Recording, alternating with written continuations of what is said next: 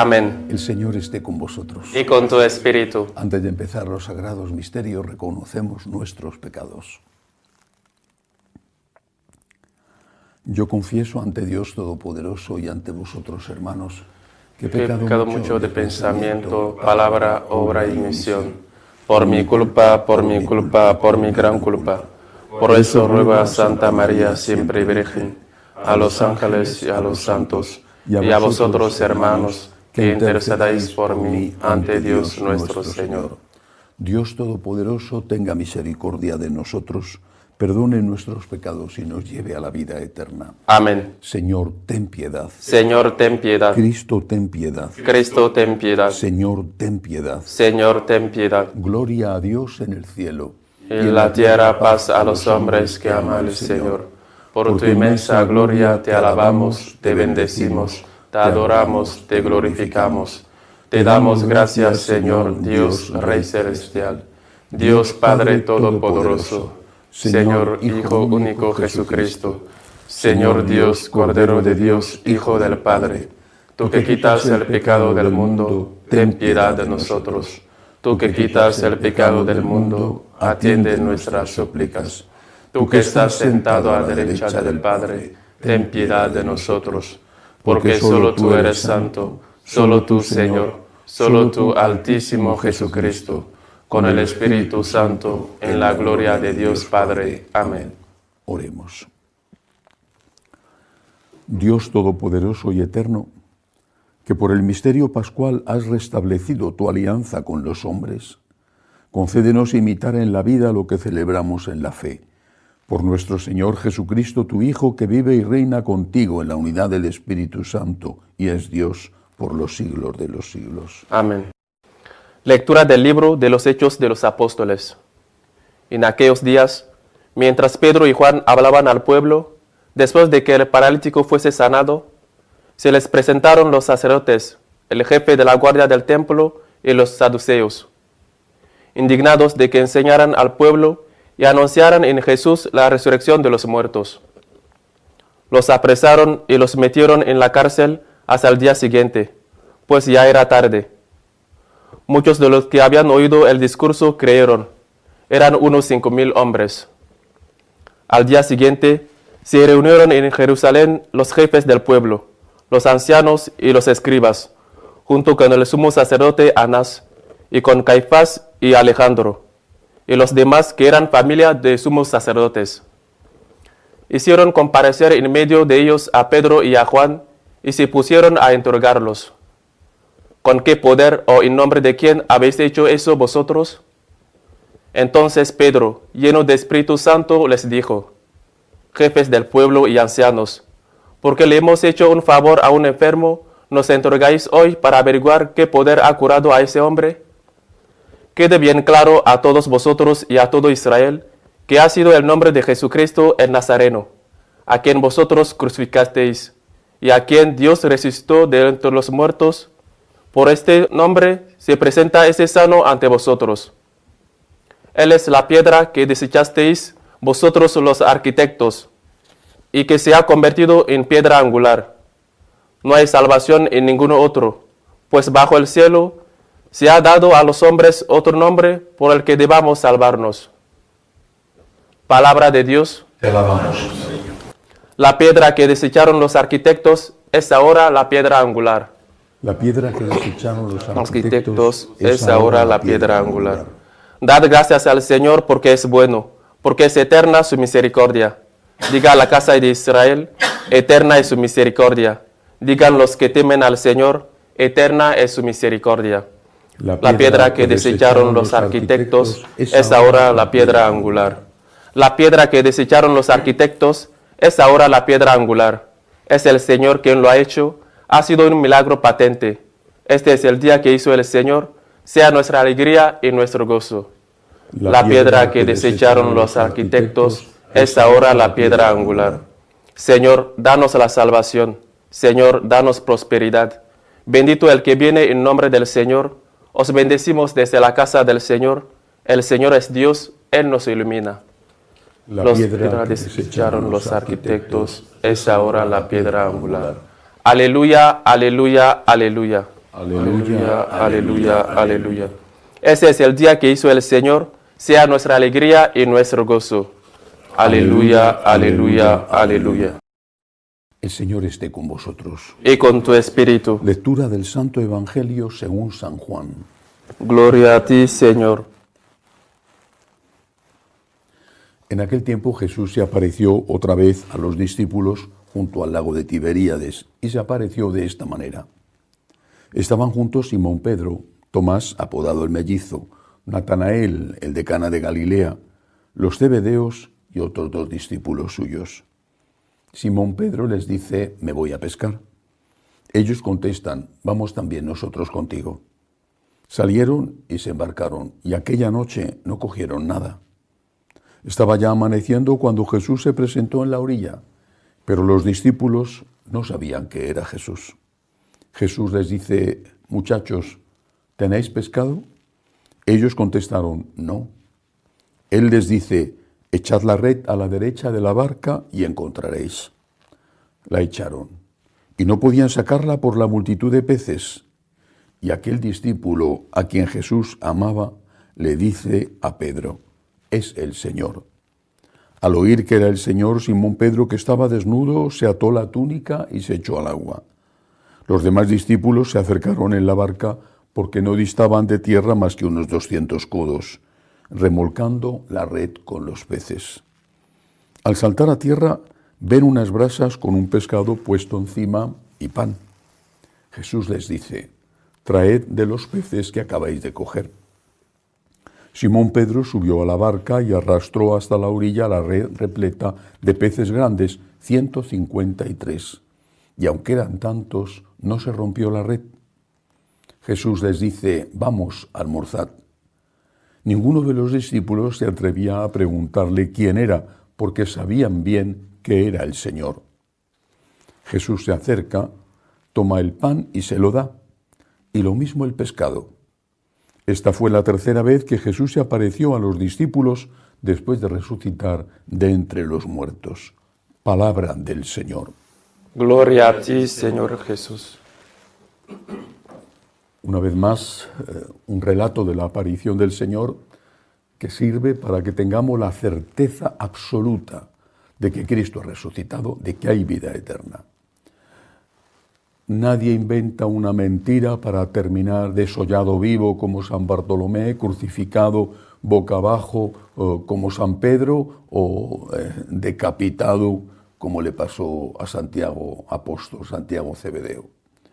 Nadie inventa una mentira para que te perjudiquen. Inventas una mentira para huir de algo malo que has hecho o para hacer un negocio, pero no para que te torturen porque cuando llega el momento de la tortura dices, es un momento que todo fue mentira. Cristo ha resucitado. Y los discípulos, los apóstoles en primer lugar y el resto de los discípulos fueron testigos de la resurrección. Ellos vieron, escucharon, tocaron a Cristo resucitado. Pero en todas las apariciones de la resurrección, empezando por aquella a María Magdalena y por ejemplo esta que acabo de leer hoy, se da una circunstancia. No le reconocen físicamente. Dice que el Evangelio de hoy dice que le veían y no se atrevían a preguntarle quién era, pero sabían que era Jesús. María Magdalena está con el Señor, le ha enterrado ella, esto es el domingo por la mañana, le ha enterrado ella el viernes antes del atardecer, desde el punto de vista cronológico de los judíos, habían pasado tres días, le ha enterrado ella y ahora ya no le reconoce. Es verdad que estaba desfigurado por la tortura, de acuerdo, pero ella enterró a ese hombre desfigurado por la tortura y ahora ya no le reconoce. Habían pasado unas horas. El cuerpo resucitado es cuerpo. Va a haber resurrección de la carne. Lo que no sabemos es ¿Cómo va a ser la carne gloriosa, la carne resucitada? Va a haber resurrección de la carne. Es uno de los principios de nuestra fe, lo confesamos en el credo, pero no sabemos cómo será. ¿Tendremos el cuerpo resucitado de los 18 años, de los 25? ¿Y las personas que han nacido con una enfermedad degenerativa? ¿Y los niños que no han podido nacer porque han sido asesinados en el vientre de sus madres? No sabemos cómo será el cuerpo resucitado. Seremos nosotros mismos, cuerpo y alma, porque nosotros no solo somos alma, somos una unidad. Esa unidad tiene un aspecto, una dimensión corporal y una dimensión espiritual, cuerpo y alma. La resurrección, cuando llegue el final de los tiempos y Cristo venga, regrese glorioso para juzgar a vivos y muertos, la resurrección implicará, afectará también al cuerpo, pero no sabemos cómo será el cuerpo resucitado. Tampoco nos importa.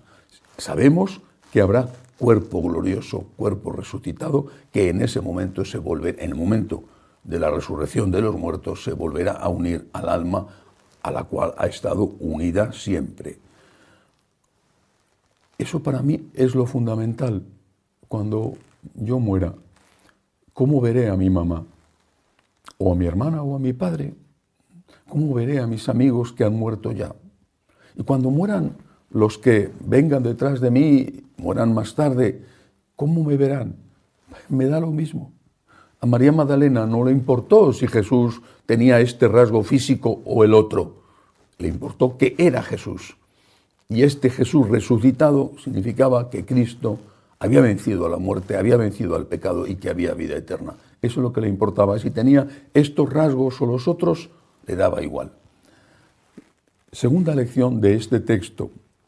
Quizá alguno piense que eh, pueda estar yo eh, haciendo una interpretación no del todo correcta del texto. A mí me parece que es la correcta. No han cogido, no han pescado nada los apóstoles, aquellos que estaban allí. Había al menos, al menos tres pescadores profesionales. Simón Pedro y dos de los dos cebedeos, Santiago y Juan. Al menos tres pescadores profesionales en el lago que ellos conocían en el lago donde habían estado pescando toda su vida. No habían pescado nada, suele suceder, una vez que sales a pescar y todos los días regresas con la red llena, no habían pescado nada. Y se habían pasado la noche entera pescando. Sin embargo, se aparece Jesús. Y Jesús les dice, y esto es lo que me parece significativo, les dice Jesús, echad las redes a la derecha de la barca. Y entonces cargaron las redes de pescado, tantos que muchos años después San Juan, que está allí presente, que es el discípulo amado por Jesús, que cuando identifica a Jesús, están como a unos 100 metros de la orilla, se echan nadando para llegar a la orilla cuanto antes eh, y abrazar al Señor. San Juan lo recuerda, pasados los años, el número tan grande de peces que mm, pescaron eh, eh, en esa ocasión, 153.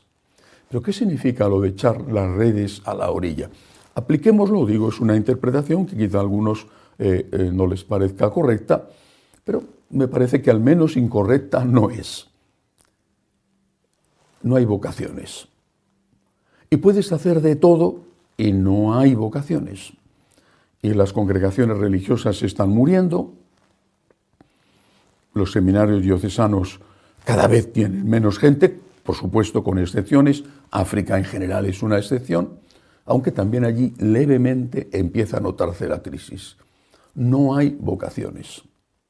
Sin vocaciones sacerdotales, más pronto o más tarde, habrá que cerrar iglesias, habrá muchas menos Eucaristías, también es verdad que también hay menos gente que va a la iglesia. No hay vocaciones. Esto tiene unas consecuencias desastrosas para la Iglesia. Pero ¿cómo vas a conseguir vocaciones si no ofreces a los jóvenes una vida profunda desde el punto de vista espiritual?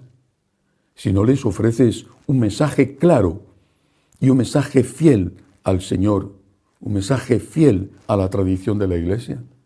Si la oferta que se hace a los jóvenes es una oferta meramente humanista, esa persona que pudiera quizá tener vocación, esa persona o bien dice, yo me quedo como laico, tengo mi familia, tengo mi trabajo y yo trabajo y ayudaré a los pobres con una parte de mi salario, luego no se suele hacer, pero bueno, eh, eh, haré eso, es un propósito que se queda muchas veces en, en eso, en buenos propósitos. Pero con eso ya tienen bastante. O en el mejor de los casos pueden decir, voy a tener una carrera y me voy a apuntar a alguna ONG que se dedique a hacer obras sociales. En el mejor de los casos, que también sucede muy pocas veces, aunque sucede. Pero ¿por qué consagrar tu vida, renunciar a la familia, a los hijos, renunciar a tu propia independencia, a tu dinero, a tus planes, a tus proyectos, a hacer lo que quieres? Aunque cuando que tiene esa edad se piensa ingenuamente que vas a hacer lo que quieres y luego cuando llevas años trabajando en una empresa te das cuenta de que el verdadero voto de obediencia se cumple con los jefes en la empresa y que el verdadero voto de pobreza se cumple cuando tienes que alimentar a tu familia y no te llega el salario para hacerlo. Pero cuando tienes esa edad, 18, 20, 22, el futuro te parece espléndido. Vas a tener el trabajo que te gusta. Vas a ganar el dinero que quieras. Vas a poder irte de viaje a donde quieras. Vas a casarte con la muchacha más linda del mundo. Y vas a tener los hijos más guapos, inteligentes, obedientes, de todo. Bueno, eso es lo que pasa a los 18, a los 20 años.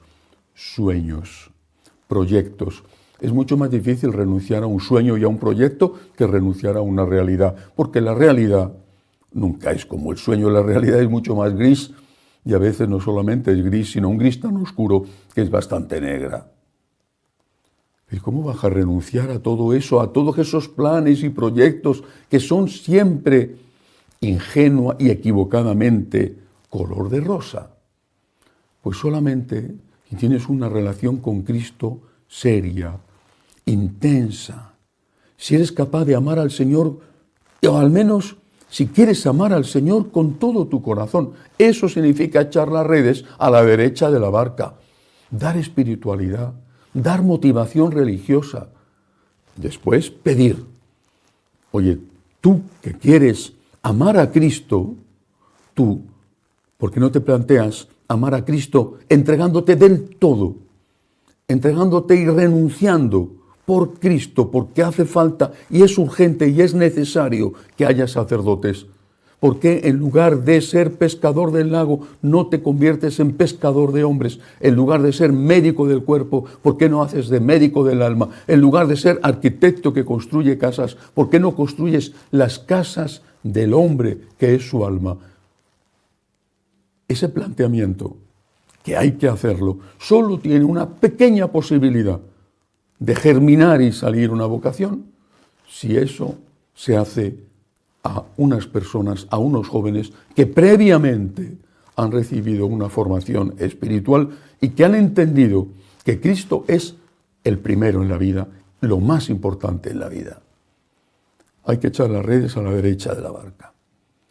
Hay que trabajar vocacionalmente, pastoralmente, hay que trabajar con los hijos de las familias que ellos han aprendido en casa qué significa seguir a Cristo.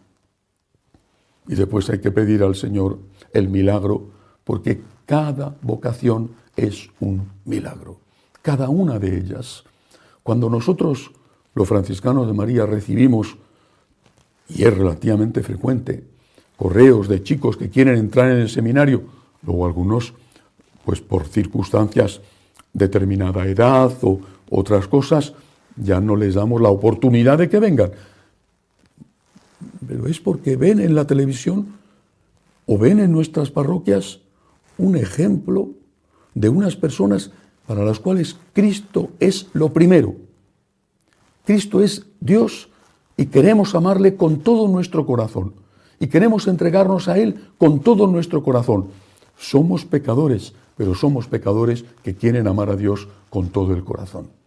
Por eso hoy que el Señor invita a echar las redes a la derecha de la barca, quiero invitar una vez más a los jóvenes, a los jóvenes que quieren amar al Señor, a que me escriban, a que escriban al correo de Magnificat, a que se pongan en contacto con nosotros. La mies es muchísima, los obreros son cada vez menos. Podemos pasar la noche entera trabajando y si Dios no toca el corazón de los fieles, el corazón de los jóvenes, no habrá ningún pez que entre en la red. La mies es mucha.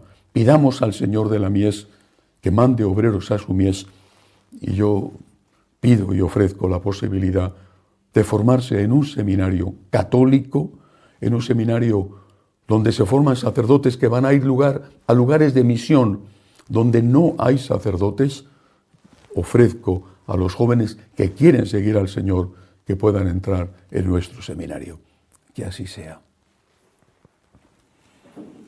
Elevamos ahora nuestras súplicas al Señor, pedimos por la Santa Iglesia de Dios, por el Santo Padre, roguemos al Señor. Te rogamos, óyenos. Pedimos al Señor para que termine la guerra en Ucrania, también por los cristianos perseguidos, esos 80 que han matado en Nigeria porque continúan allí las muertes, los asesinatos a manos de los musulmanes, roguemos al Señor. Te rogamos, óyenos. Pedimos por los enfermos, los que no tienen trabajo, roguemos al Señor. Te rogamos, óyenos. Por las vocaciones, para que los jóvenes que quieran amar al Señor se sientan tocados con su corazón y dispuestos a entregarse del todo a Él, roguemos al Señor. Te rogamos, óyenos. Por los que nos piden oraciones, por los que nos ayudan a nuestro seminario, roguemos al Señor. Te rogamos, óyenos. Acoge Dios Todopoderoso las súplicas de tu pueblo que confía en tu amor te lo pedimos por Jesucristo nuestro Señor. Amén.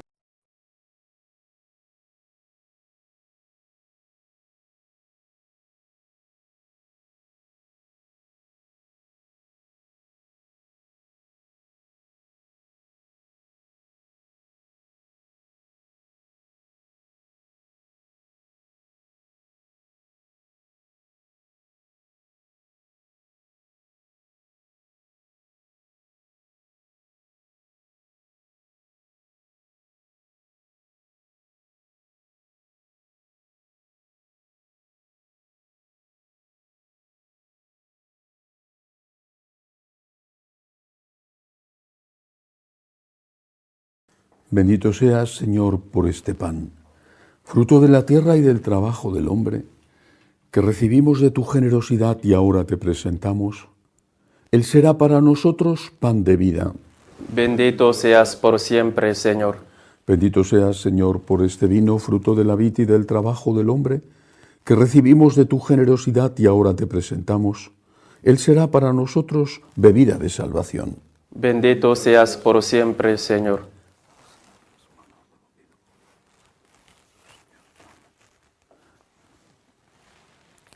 Orad para que este sacrificio mío y vuestro sea agradable a Dios Padre Todopoderoso.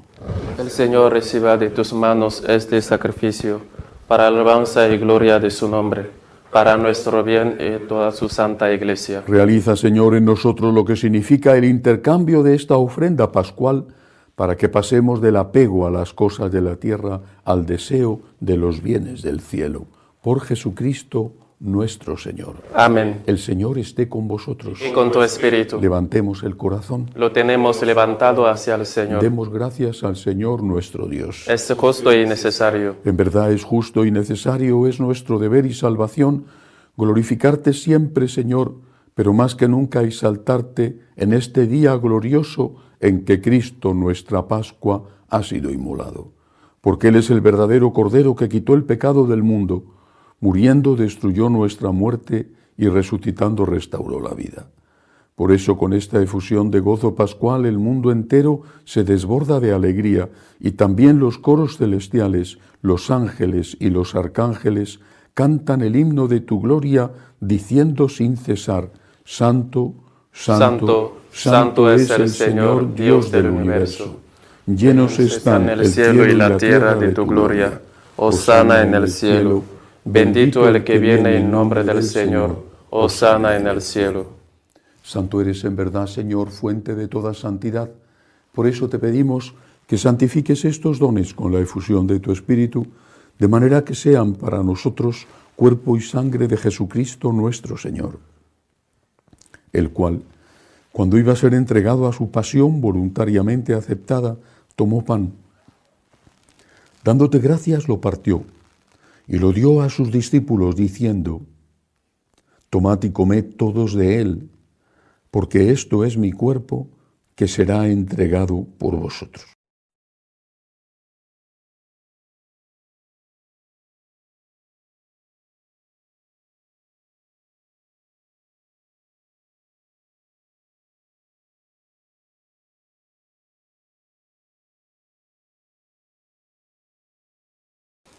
Del mismo modo, acabada la cena, tomó el cáliz, dándote gracias de nuevo, lo pasó a sus discípulos, diciendo, Tomad y bebed todos de él, porque este es el cáliz de mi sangre, sangre de la alianza nueva y eterna, que será derramada por vosotros y por muchos para el perdón de los pecados. Haced esto en conmemoración mía.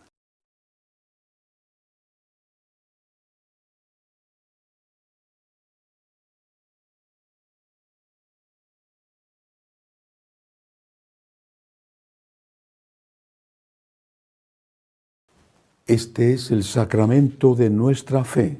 Anunciamos tu muerte, proclamamos tu resurrección.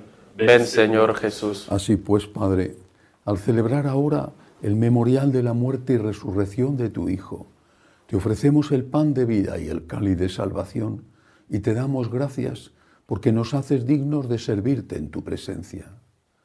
Te pedimos humildemente que el Espíritu Santo congregue en la unidad a cuantos participamos del cuerpo y sangre de Cristo. Acuérdate, Señor, de tu iglesia extendida por toda la tierra, con el Papa Francisco, con nuestro obispo Agustín y todos los pastores que cuidan de tu pueblo, llévala a su perfección por la caridad.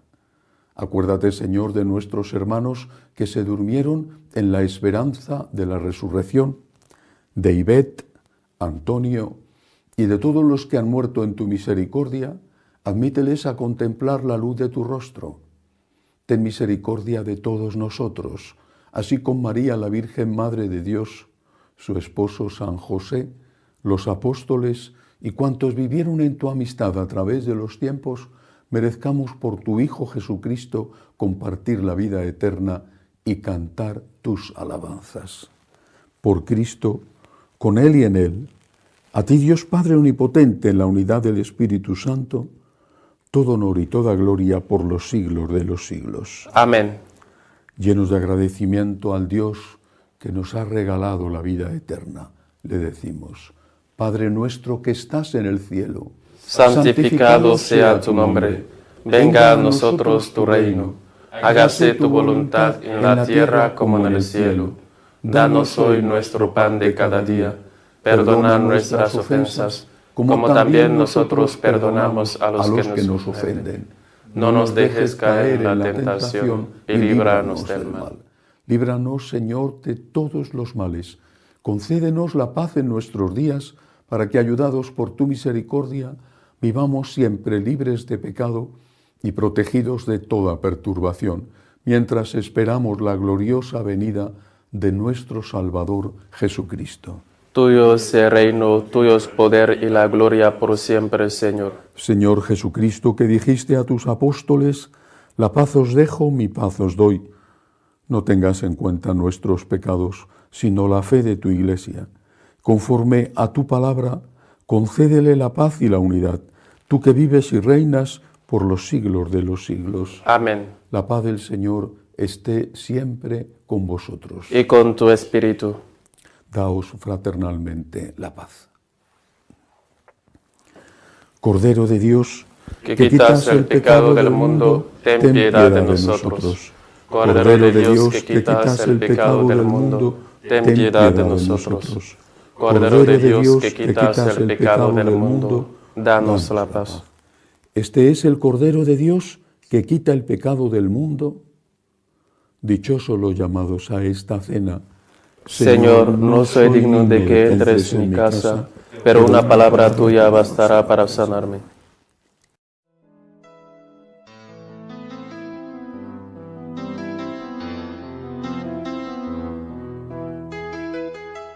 Creo, Jesús mío, que estás realmente presente en el Santísimo Sacramento del altar. Te amo sobre todas las cosas y deseo recibirte dentro de mi alma. Pero como ahora no puedo comulgar, ven al menos espiritualmente a mi corazón. Y como si ya te hubiese recibido, te abrazo y me uno del todo a ti. Señor, no permitas que me aparte de ti. Amén.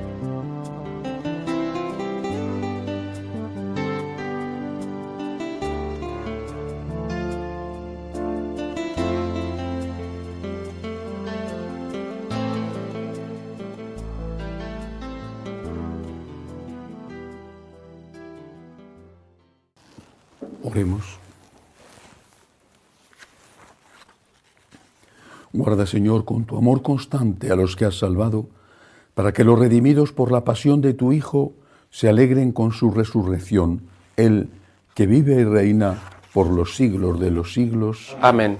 Eh, lo mismo que el resto de los días de esta eh, octava de Pascua, voy a dar la bendición solemne del día de Pascua los que puedan, que se pongan de rodillas. El Señor esté con vosotros. Y con tu espíritu. Que os bendiga Dios Todopoderoso en la solemnidad pascual que hoy celebramos y compasivo os defienda de toda asechanza del pecado. El que os ha renovado para la vida eterna en la resurrección de su unigénito, os colme con el premio de la inmortalidad. Amén y quienes terminados los días de la pasión del Señor habéis participado en los gozos de la fiesta de Pascua, podáis llegar por su gracia con espíritu exultante a aquellas fiestas que se celebran con alegría eterna. Amén. Y la bendición de Dios Todopoderoso, Padre, Hijo y Espíritu Santo, descienda sobre vosotros y os acompañe siempre. Amén. Podéis ir en paz. Aleluya, aleluya. Demos gracias a Dios. Aleluya, aleluya. Regina letale, alleluia. Quia, que meruisi portale, alleluia. Resurrexit, secundicit, alleluia. Ora pro nobis Deus. Aleluya. Jesús, me fío de ti, te quiero, te adoro, te doy gracias. Te pido perdón, te pido gracias, y me ofrezco a ti como María. Amén.